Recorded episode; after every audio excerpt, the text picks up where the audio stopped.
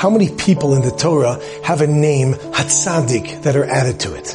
Yosef Hatzadik is put through what an incredible challenge. And he overcomes. He overcomes, and therefore he gets this title, Yosef Hatzadik, Yosef the righteous one.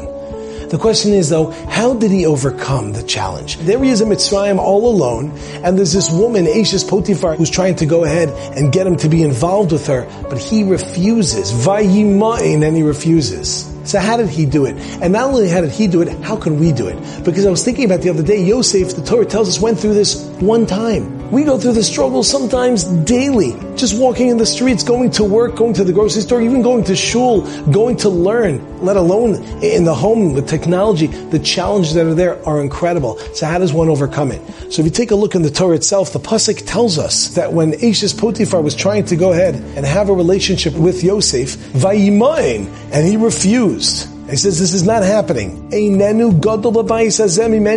no one greater in this house than me. I'm the butler. I have everything. I have free reign over here. And nothing was held back from me except for you, because you are his wife. My master said, you're off limits.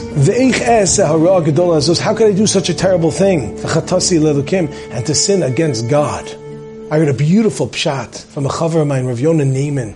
What was Yosef's tactic to overcome the challenge of the Yetzer Hara, to overcome the Satan, to overcome these challenges that were right in front of him? He recognized who he was.